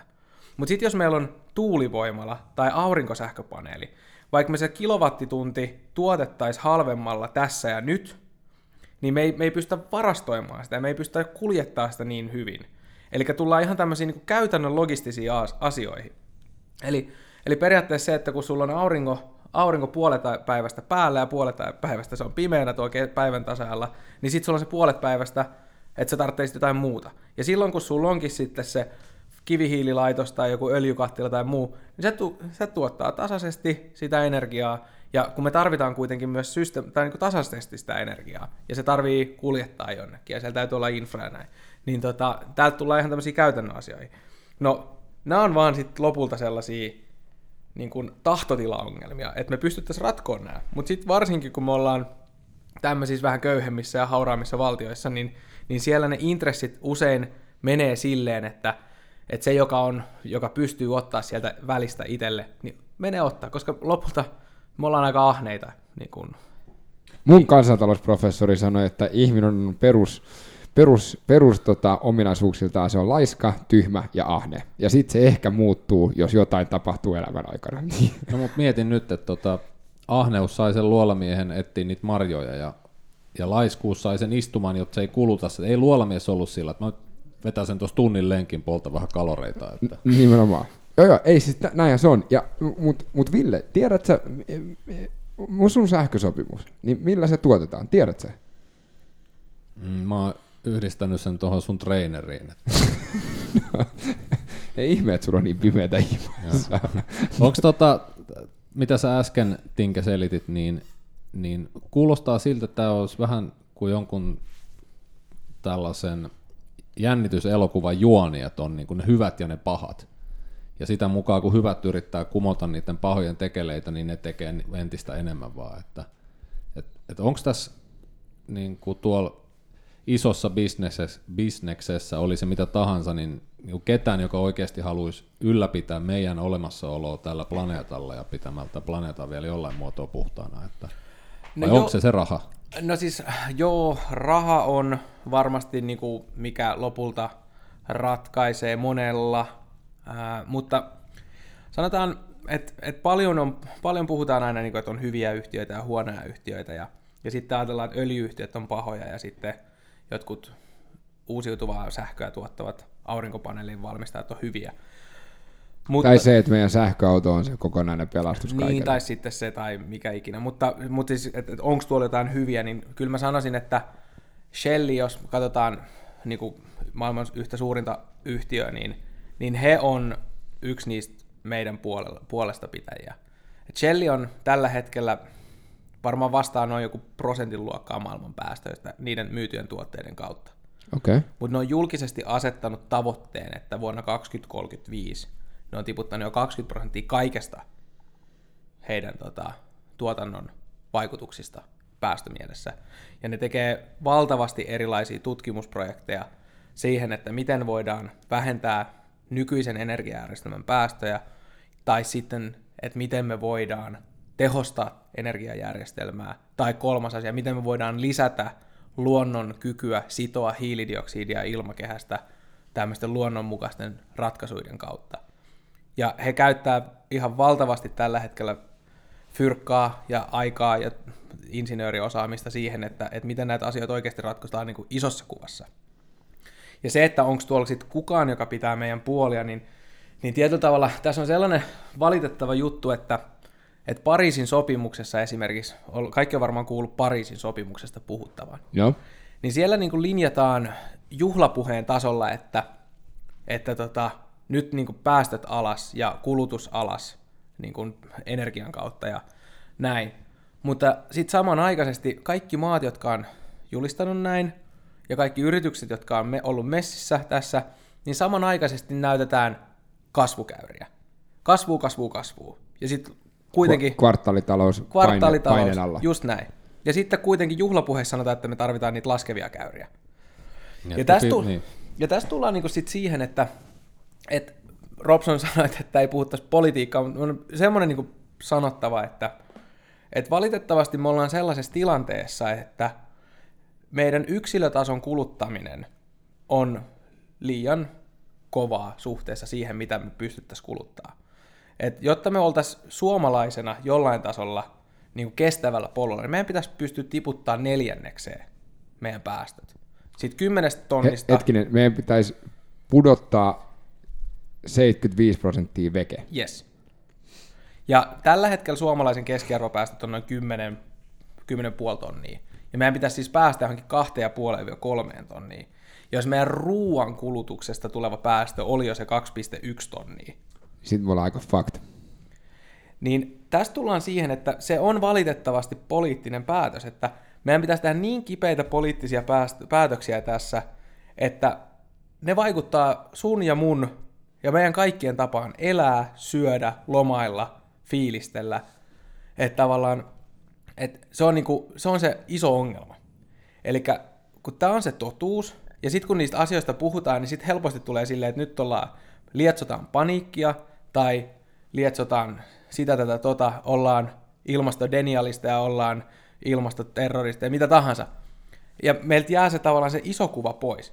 Ja se iso kuva on kuitenkin se, että jos me oltaisiin aidosti tosissaan näistä asioista, niin me tehtäisiin sellainen poliittinen muutos, että me ei katsottaisi asioita enää tämmöisissä lokeroissa. Että meillä on liikenteen päästöt tässä lokerossa, energiatuotannon päästöt tossa lokerossa, maantuotannon päästöt tässä lokerossa, vaan me katsottaisiin, että meillä on päästöjä.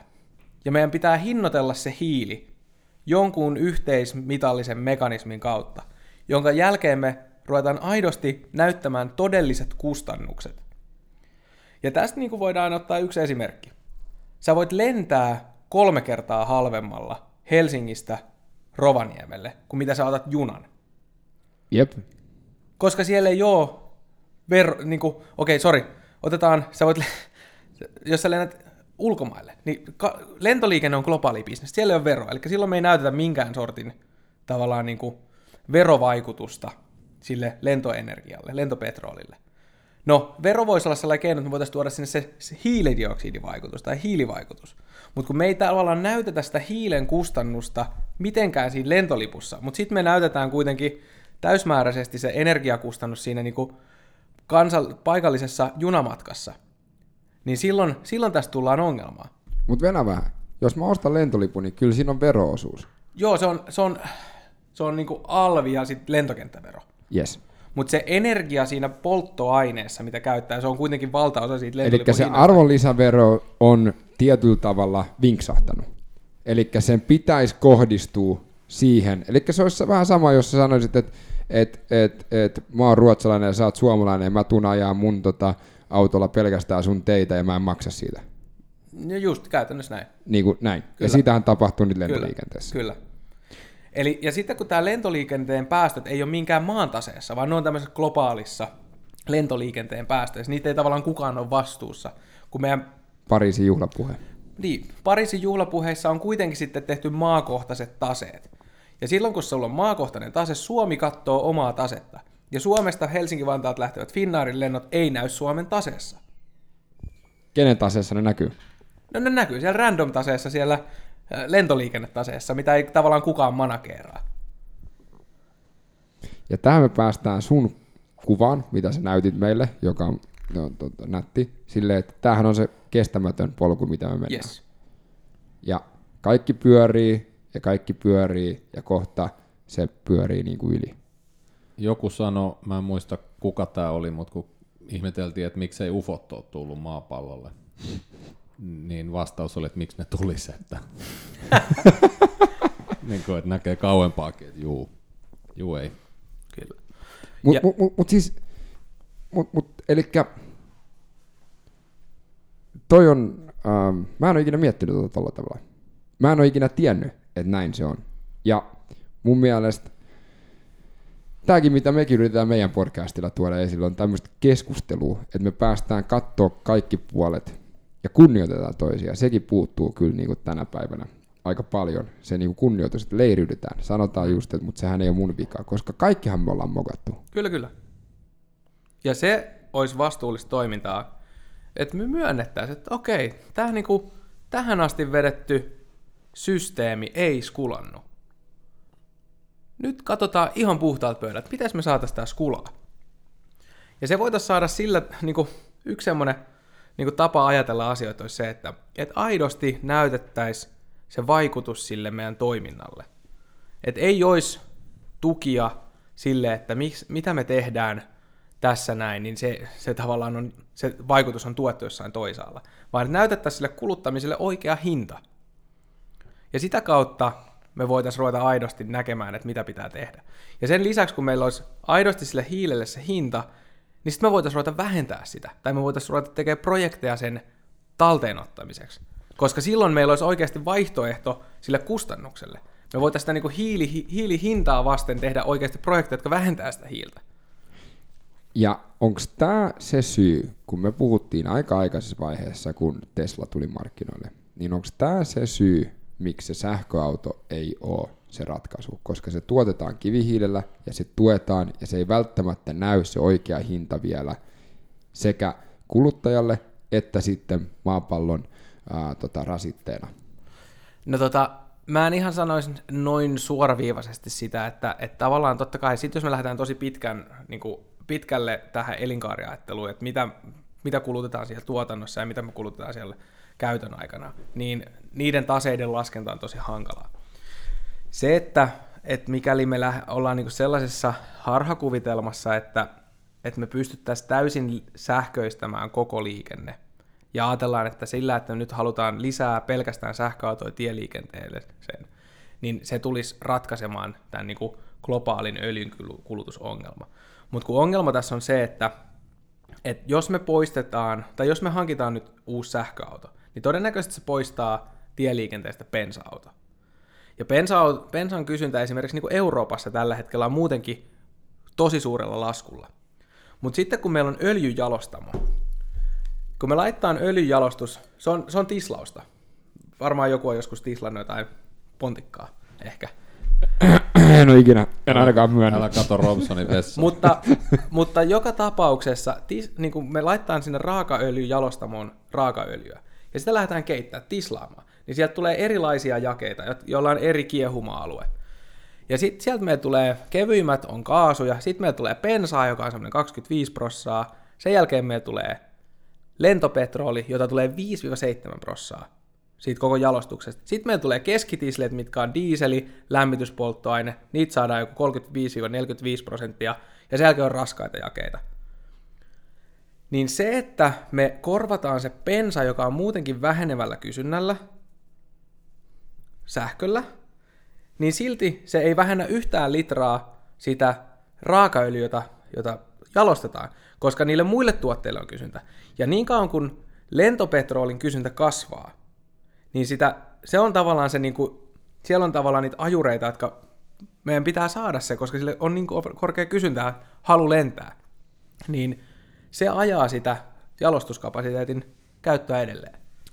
Mutta eikö se ole sit mitään vaihtoehtoista polttoainetta tälle lentopetrolille? Mun mielestä mä luin jossain, että Finnair käytti yhdessä vaiheessa jotain sellaista. Joo, on. Siis tällä hetkellä ää, tuotetaan maailmassa tämmöistä vetykäsiteltyä kasviöljyä, semmoinen 4,3 miljoonaa tonnia. Ja siitä ehkä 25 prosenttia voitaisiin teoreettisesti konvertoida, 25-30 prosenttia voitaisiin konvertoida lentopetroliksi. Ja, eli me päästään, sanotaan vaikka, että miljoona puolitoista miljoonaa tonnia voisi olla tämmöistä uusiutuvaa lentopetrolia tänä päivänä. No se lentopetrolin kysyntä on semmoinen 10 miljoonaa tonnia. Eli meillä on ehkä 10 prosenttia siitä kysynnän kasvusta voitaisiin korvata uusiutuvalla tänä päivänä. Ja sitten tullaan taas siihen, nämä tehdään biomassoista tänä päivänä, niin sitten me ollaan siinä taas tilanteessa, että otetaanko me se biomassa tai se joku jäte, mitä ei ole hirveästi käytettävissä, niin ohjataanko me sitten kaikki tähän lentopetroliin. No periaatteessa pitäisi tehdä näin, että me voitaisiin vähentää sitä lentopetrolin kysyntää, ja sen jälkeen me voidaan löytää keinoja niitä muita tuotteita, mitkä on helpompia korvata jollain vaihtoehtoisella. Mutta sitten meidän pitää ihan aidosti päästä niinku ihan kokonaan uuteen ajattelumaailmaan. Meidän pitää löytää keinoja, että miten me otetaan hiilidioksidi talteen ilmakehästä, miten me otetaan hiilidioksidi talteen prosesseista, ja voidaan tämmöisten synteettisten prose- synteesiprosessien kautta tehdä synteettisiä polttoaineita. Eli meidän ei tarvitse koskea ollenkaan siihen fossiiliseen ää, raaka-aineeseen, joka on siellä maan alla, vaan me voidaan aidosti ottaa tästä meidän ympäristöstä raaka-ainetta, uusia raaka-aineita ja tuottaa näitä polttoaineita.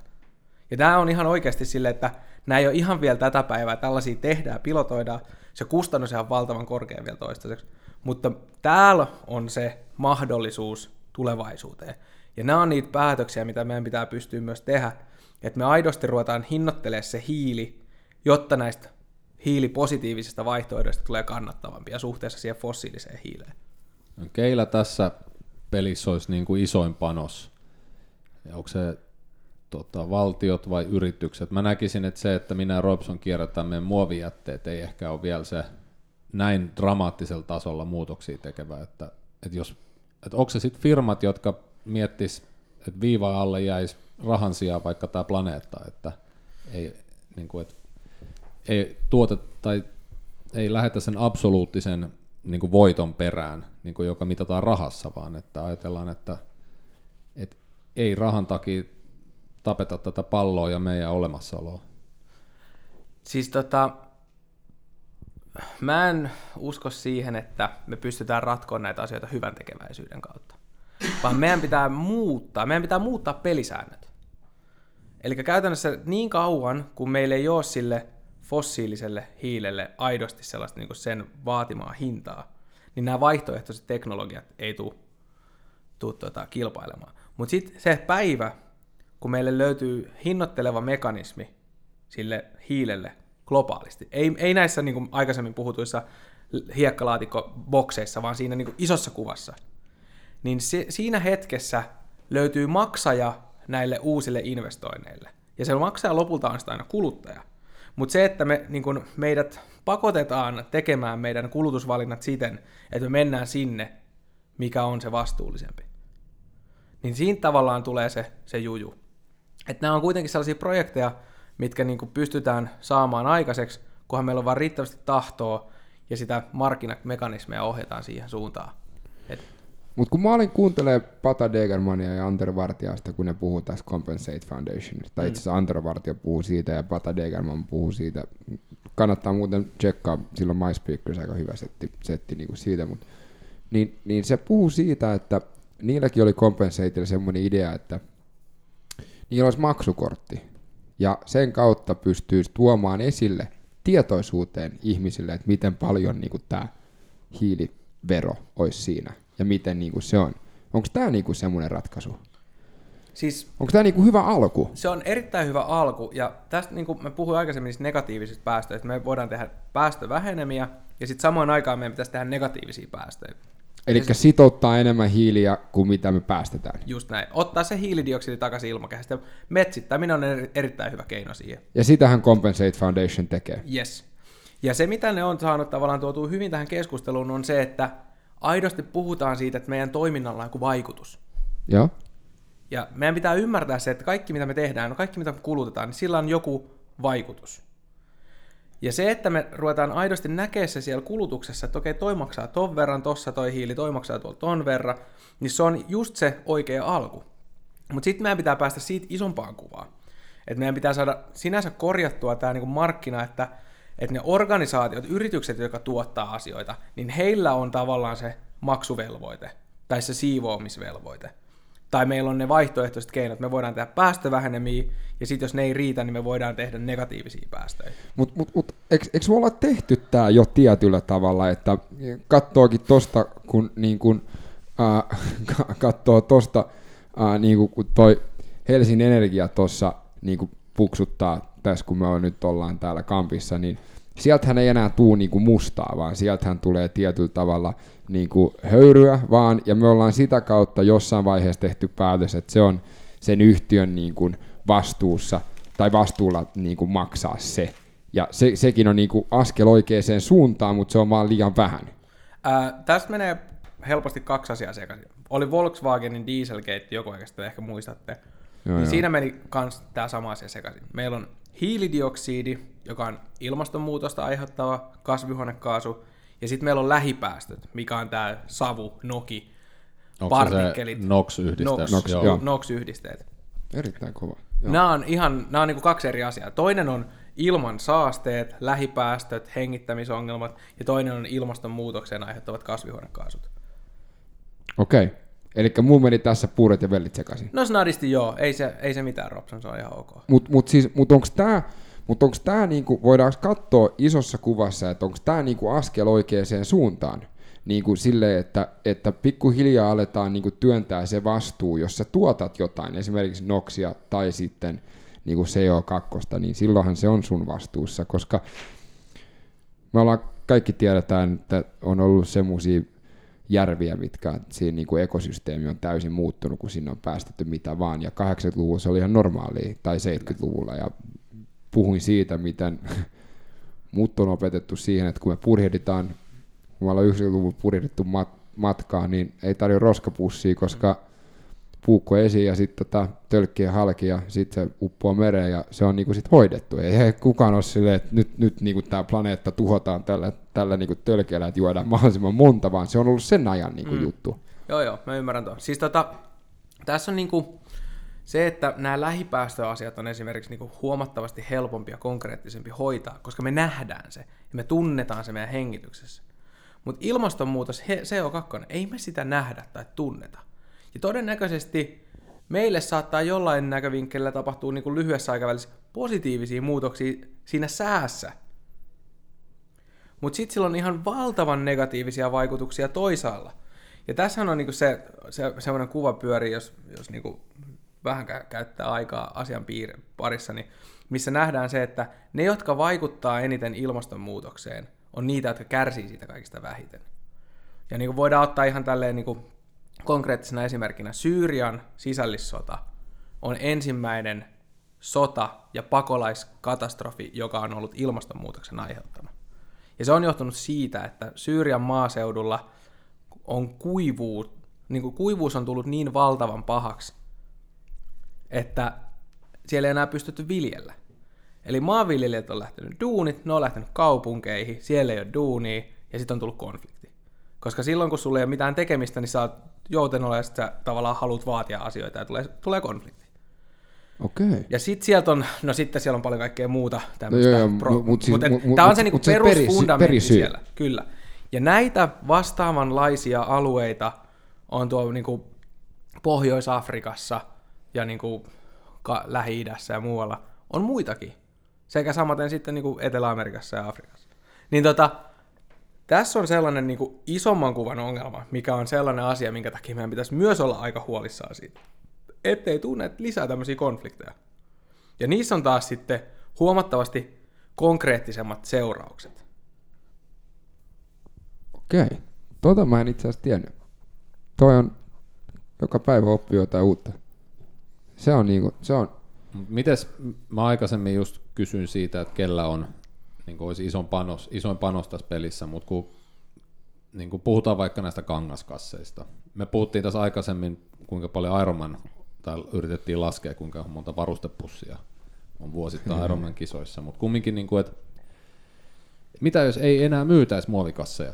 Kaupassa olisi kangaskasseja myynnissä, tai sitten se kannat ne käsin, tai laitat ne sun reppuun. Että okei, se voisi varmaan hetken aikaa ihmiset olla sillä, mitä helvettiä, millä mä saan nämä kamat autoon, mutta ihminen kumminkin on oppinut vaikka käymään kuussa, niin ehkä se oppisi tuomaan sen kassin sinne kauppaan. Että tällaisen, mm. niin kuin, että, että tehtäisiin vaan, niin kuin säkin sä puhuit tällaisista niin kuin isoista linjoista, niin tämä nyt on ehkä tällaisella niin kuin arkipäivätasolla, mutta ja jos ei vaikka myytäisi niin paljon muovia, että ei tuotettaisi sitä, että muistikortit myydään irrallisina ja jauheliha tulee vaikka pahvirasiasta tai jotain, joku fiksumpi tietäisi näistä enemmän, mutta siksi sä ootkin täällä puhumassa meidän kanssa, mutta Siis tota, tämä muoviongelma on, tämä muovikysymys on tosi hankala, koska siinä menee niinku kans puurot ja veltit sekaisin. Et meillä, on, meillä on tavallaan niinku se muovin käyttö ja sitten meillä on roskaaminen. Ja usein tavallaan just tämä muovikassi keskustelu tulee siihen, että me ajatellaan, että, että se päätyy luontoon. Se päätyy tämmöinen niinku pannaanko pakasteet pieneen pussiin tyyppinen kassi, niin sehän on, se on järjettömin asia, mitä voi olla. Se on niinku just sitä muovia, mitä ei pitäisi tuottaa ja käyttää, koska se, se menee niinku saman tien roskiin. Ja varsinkin sellaisessa... Tuossa on muuten kysymys, joka saa mut aivan järjettömän raivon partaalle. Pannaanko pakasteet muovipussi? Anyway. niin, niin, tota, niin se, se on sitä, joka päätyy kaikista helpoiten sinne luontoon ja roskaamiseksi. Tai sä meet Kaakkois-Aasiaan, niin siellä on yksittäispakattuja vessapaperirullia, ja sitten ne on niinku, rannat on siellä tai mitä ikinä. Siis just tämmöistä ihan järjetöntä, yksittäispakattua tavaraa. Mutta sitten me tullaan vaikka tähän, pitäisikö jauheliha olla pahvilaatikossa vai muovilaatikossa. No itse asiassa sen takia, kun meillä on hyvälaatuisia muoveja, niin me ollaan pystytty esimerkiksi pidentämään elintarvikkeiden säilymistä. Eli me hukataan vähemmän ruokaa meidän ruokaketjussa. Eli ruokahä, ruokahävikki on laskenut. Ehdottomasti. Että tavallaan niinku, että tämä muovi on siis silleen tosi hankala, että, että siinä menee niinku moni asia sekaisin. Mutta miksi sitä nostetaan? Onko se niinku, ja, ja, ja tääkin mä niinku juttelin sun kanssa ja mä olin silleen, että hemmetti, että, että me, meitsi tässä himassa on, on tota, alkanut kierrättää niinku muovia ja mä oon yrittänyt vähentää muovia. Siitä tulee, niinku, koska kaikki, mä luulen, että me kaikki tai monet on semmoisessa tilanteessa, että ne haluaa jollain tavalla auttaa, koska me tiedetään, että me ollaan kaikki tässä niinku uppovassa veneessä. Mm. Mutta niinku, mut, mut, mut, unohdin mun kysymyksen. Mut sä olet varmaan niinku puhut tästä muovista, että minkä takia tästä on tullut näin iso niin, kysymys. sorry, mi, niin, miksi tää on niinku tapetilla? No se on taas sitten tullaan varmaan siihen, että se on niin helppo nähdä. Ja siis, mä ihan sam- siis mun mielestä se, että meidän pitää vähentää sitä käyttöä just siellä, missä siinä ei ole mitään järkeä.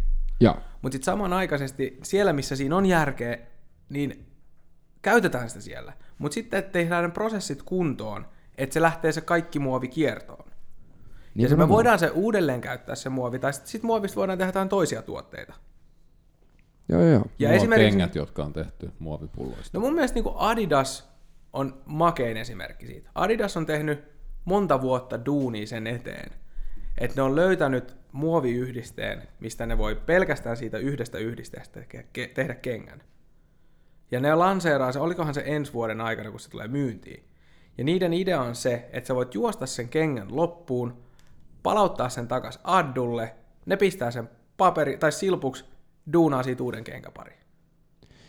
Ja tämä on yleistymässä, koska Zero Point, nekin käyttää ekonyliä, mitkä on tuotet niin kuin kerätty. Se ei ole samalla tasolla vielä, mutta Mm. sehän on kerrot, kerätty myös tota, ää, niin kuin merestä nämä niin kuin muovit. Ja, ja, mutta tätä mä en tiennyt, että sä voit palauttaa sen sitten. Ja esimerkiksi mä olin eilen Syynsamin kampin avajaisissa, jossa nekin on keksinyt semmoinen, että ne vuokraa sulle lasit. Mm. Kuukausimaksua vastaan ja sitten sen jälkeen sä palautat ne ja ne menee jonnekin muualle tai ne pilkotaan tai niinku tehdään uudestaan. Eli mutta mut, mut tämähän on, e, e, eikö tämä niinku ole, ja tämähän on oikea suunta, eikö se ole? Kyllä. Ja silloinhan se, eli mun mielestä tämä on, tää on, tää on siksi, miksi me haluttiin sutki tänne, eli se, ei, täs, tässäkään, ei missään muuallakaan, kun me aina puhutaan, ei ole tätä niin kuin yksittäisratkaisua, vaan se on paljon monimutkaisempi. Mutta mediassa usein sitähän niin kuin yksinkertaistetaan. Halutaan yksinkertaistaa ja halutaan vastakkainasettelua. Mutta tämä on kuitenkin sen verran monimutkainen asia, että, että tässä ei niinku ole just sellaista silver bullettia. Sähköauto on osa ratkaisua, mä en dissaa sähköautoa, se on hemmetin hyvä juttu, se vähentää lähipäästöjä, se, se parantaa energiatehokkuutta liikkumisessa.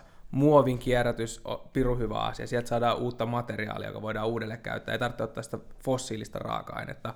Me tarvitaan metsittämistä, me tarvitaan vapaaehtoista kompensointimaksua, että me saadaan oikeasti ihmiselle sellainen fiilis, että hei, että mä teen jotain. Vähän helpotetaan sitä ahdistusta. Tulee semmoinen positiivinen tekemisen meininki. Mutta se, mikä tässä kaikessa on niin mun mielestä positiivinen juttu, on se, että meidän tietoisuus kasvaa.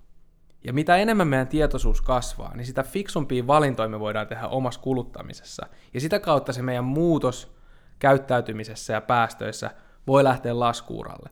Ja sitä, sitä mukaan myös, kun meillä on tällainen tietoisuuden kasvu, niin me itse asiassa saatetaan äänestää sellaista poliitikkoa, joka onkin valmis tekemään sellaisia kokonaisvaltaisia ratkaisuja, jotka jeesaa myös sitten sillä niin kuin ylemmällä tasolla tähän näin.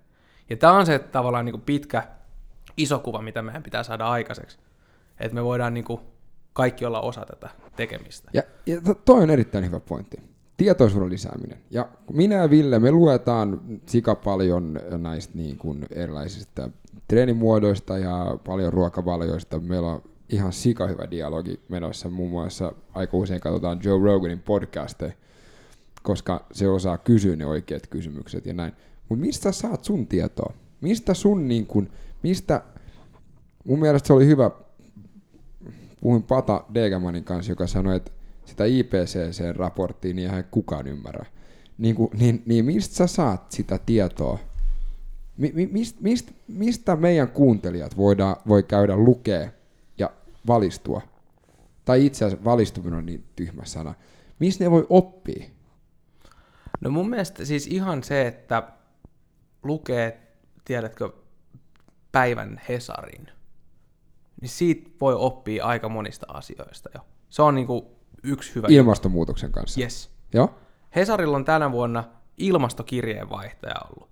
Eli käytännössä melkein joka ikisessä Hesarissa on joku juttu ilmastonmuutoksesta. Käsitellään näitä asioita vähän kompleksisemmin välillä, vähän, vähän niin kuin yksinkertaisemmin välillä. Mutta esimerkiksi Hesari teki ihan mielettömän upea juttu just tästä Brasilian metsäkato-ongelmasta muutama viikko sitten. Sieltä pystyy oppimaan niin tosi, tosi detskusti siitä asiasta. Lukee lehtiä, seuraa medioita ja on mediakriittinen siinä mielessä, että ei, ei ota vain yhtä mediaa, vaan katsoo erilaisia. Tämä oli loistava. Koska Ja tää, to, tuohon mä meinasin just tarttua, että kun puhuttiin, että niin kun tämä tieto tulee sieltä mediasta, niin sit voi tietenkin kyseenalaistaa sen median motiivin, että Yes. ja tässä voidaan mennä kaikenlaisiin salaliittoteorioihin, mutta me ei mennä. Niin, tota, Sä mut menit jo. Niin meni. Mutta siis just se, että niinku, et, et yrittää vähän ehkä niinku selaa sieltä niinku niin sanotun härän kakkelin välistä. Että, mm, Mutta se, missä sä kysyt, että mistä mä saan tämän tiedon, niin no mä nyt työskentelen asian parissa mä oon silleen niin kuin onnellisessa tilassa, että mä pystyn käymään erinäköisissä tilaisuuksissa, missä erinäköiset yritykset, jotka tutkii asioita ja luo ratkaisuja, niin on esittelemässä heidän ratkaisuja, on keskusteluja ää, niin kuin poliittisella tasolla sekä sitten konkretian tasolla yritysten kanssa, niin sieltähän sitä oppii koko ajan. Mutta se taas, mitä mä yritän tehdä sitten, niin mä yritän jäsennellä sitä informaatiota ja tuoda sitä sitten taas tämmöiseksi niin helpommin ymmärrettävää muotoa, jotta sitten vaan taas voi niin itse kertoa vaikka niin kuin omissa kanavissa eteenpäin.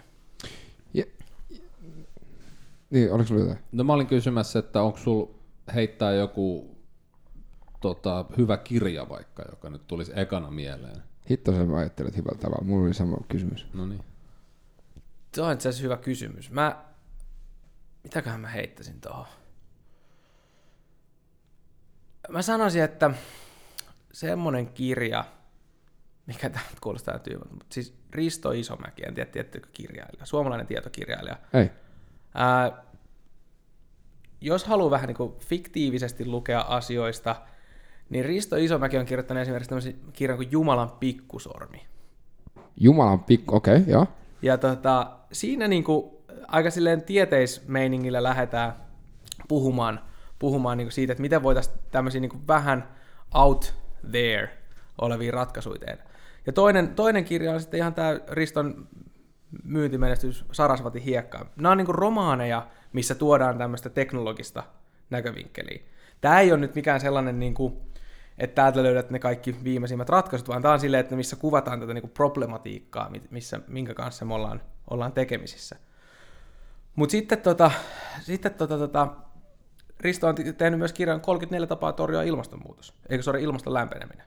Noniin. Siellä on aika hyviä niin tämmöisiä täkyjä siihen. Tämä on ihan loistava aasinsilta. Et, et, siis, koska mä haluan keskustella, että et mitä ihminen voi tehdä omassa kodissa siihen, että et niinku vaikuttaa tähän. Mutta ensin mä haluaisin kysyä, että onko joku semmoinen ihminen, jota sä seuraat Twitterissä tai, tai Instagramissa tai, tai niinku blogissa tai jossain semmoista, mikä on kaiken maailman nykyään guruja. On Tony Robbins ja on, on sitä sun tätä ja, ja on Greta Thunberg ja näin, mutta niinku, onko joku semmoinen, jota kun se julkaisee jonkun, niin sä oot silleen, että ah, tota pitää lukea. No itse asiassa se on se IPCC. Se on se IPCC. Yes. Okei. Okay. Et jos sä haluat niinku ihan oikeasti sen, mitä tiedeyhteisö asiasta ajattelee, niin se on kyllä se IPCC. Ja sä ymmärrät sen. Joudut sä kääntää sen, niinku, koska englannin, t- t- tuleeko se suomen kielellä? Ei, siis no englannilainen raportti tulee. Joo, koska kun mä olin lukiossa, niin mun englannin opettaja, joka oli englantilainen, sanoi it- itse, että englannin kieltä voi käyttää kahdessa eri muodossa. Joko se, että sä selität, tai se, että sä vaikeutat. Ja yleensähän usein tämmöiset virastosettejä, niin ne, ne käyttää silleen, että ne oikeasti yrittää vaikeuttaa, koska ne haluaa kuulostaa fiksumilta. Mm. Mutta mut se, se, on se IPCC, mikä on sulla niinku se. No siis se on se, mistä tavallaan, sitten sieltähän aina tehdään, niin kuin on hyviä tahoja, jotka voi tehdä niitä yhteenvetoja ja tällaisia. Mutta että et, et se on niin kuin yksi sellainen. Mutta sitten ihan niin kuin mä sanoin aikaisemmin, sen Nori, Norin podcastit, niin niitä mä suosittelen. Mä kuuntelen itse asiassa aika usein niitä. Ja, Tai siis kuuntelen aina, kun niitä tulee, koska sieltä se on Jenkeistä, siellä puhutaan jonkun verran jenkkipolitiikasta, mutta siellä puhutaan myös globaaleista ratkaisuista. Se on sellainen, mistä mä, mä itse pidän tosi paljon. ja mitä Ville ja minä voi tehdä kotona sen takia, tai sen eteen, että me vähennetään meidän hiilijalanjälkeä? No te voitte ensinnäkin miettiä, siis ihan, nämä on, niin kuin, ne on pieniä asioita, mutta ne on kuitenkin sitten kokonaisuuteen vaikuttavia. Te voitte miettiä sitä, että mikä sun himalämpötila on. Ihan siis siihen, että vaikuttaa lä- kaukolämmön kysyntään. Kaukolämpö on itse asiassa yksi iso osa. Tuohon mä haluaisin vaikuttaa, mutta mä en tiedä miten. Mulla on liian kuuma himas. No, tervetuloa kerhoon, mutta mä asun Stiinan kanssa ja Stiina diggaa lämpimästi. Anyway, mutta mut, okei, okay, se, on yksi. Se on yksi. Toinen on se, että miten te liikutte. Käytätte julkisia tai kävelette, pyöräilette silloin, kun se on mahdollista. Sitten käytätte autoa silloin, kun siihen on tarve. No sitten voitte ruveta miettimään sitä, että miten te haluatte käyttää sitä autoa. Haluatteko te hankkia vaikka jossain vaiheessa joku plug-in hybridi, jossa tavallaan käytätte se sähköä ja sitten kun on pidempi reissu, niin tarvii sitä polttoainetta. No mitä te voitte muuta tehdä? Te voitte valita lomailla lähilomia, ettekä lähde reissuun. Mutta kaikkien, ja, ja sitten tämä, totta kai tämä niinku ruoankulutus. Voitte siirtyä enemmän kasvipainotteiseen ruokavalioon, millä on niinku suuri vaikutus. Voitte ostaa uusiutuvan sähkösopimuksen, kaukolämmönkin voi ostaa nykyään uusiutuvaksi kaukolämmöksi.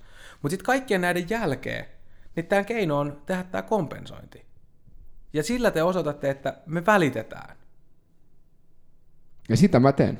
Mä itse asiassa mä oon tehnyt sitä. Se, se, on, se on ihan jäätävä. Mun pitää nostaa muuten se, se on noussut aika paljon se mun niinku, mut, mut, elikkä tämmönen Compensate Foundation ja mikä Helsinki Foundation, eikö ollut myös joku semmoinen, ja, ja et näitä suomalaisia ratkaisujakin on tähän. Niin ne on, ne on tuo keinon siihen, että miten sä voit sitten tehdä sen, mitä sä et pysty enää niillä omilla kulutusvalinnoilla, niin sä voit tavallaan sitten tehdä jotain sen päälle.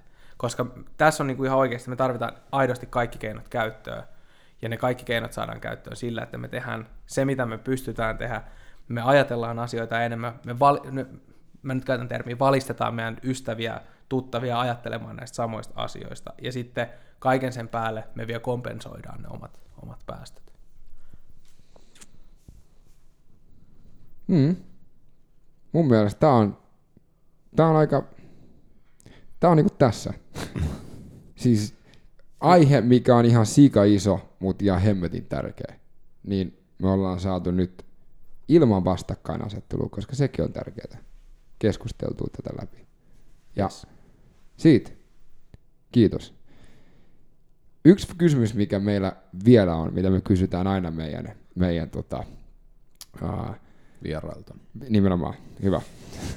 tota, aivovamma. Anyway, tota, on se, että jos on aloittelija, ja useinhan meillä on, tämä on aika helppoa, koska usein meillä on aika paljon näitä urheilijoita, mutta jos on aloittelija, niin mistä voi aloittaa torjumaan ilma, ilmastonmuutoksia? Jos on tämmöinen ilmastonmuuton rookie, niin mistä voi lähteä? Opiskelemalla näistä asioista. O- opiskelemalla näistä asioista. Se on ehdottomasti sellainen, koska sit kun me ymmärretään asioista vähän enemmän, meillä on kyky hahmottaa, että mistä se on ihan oikeasti kysymys. Ja ne linkit me laitetaan. Ja sehän on niinku, siis sehän on just, just näin. Linkit tulee tähän Nori-podcastiin, sitten Jumalan pikkusormi ja sitten laitetaan nyt, vaikka tiedä, jengi tietää mikä Hesari on, mutta laitetaan nyt sekin, sekin linkiksi, linkiksi silleen, että pääsee suoraan sinne ilmasto, ilmastokirjavaihtajaan, koska sekin on niinku tärkeää, että et, et, et, et tehdään asioita helpoksi myös, että jengi voi sit alkaa ratkoa tämmöistä vaikeaa asiaa. Me halutaan myös kiittää teitä kaikkia, että taas kuuntelitte. Joo, kiitos. Ja tota, kuka meidän tulos vie? Eiköhän se ole se sama vanha kunnon drop tide through the fires of. The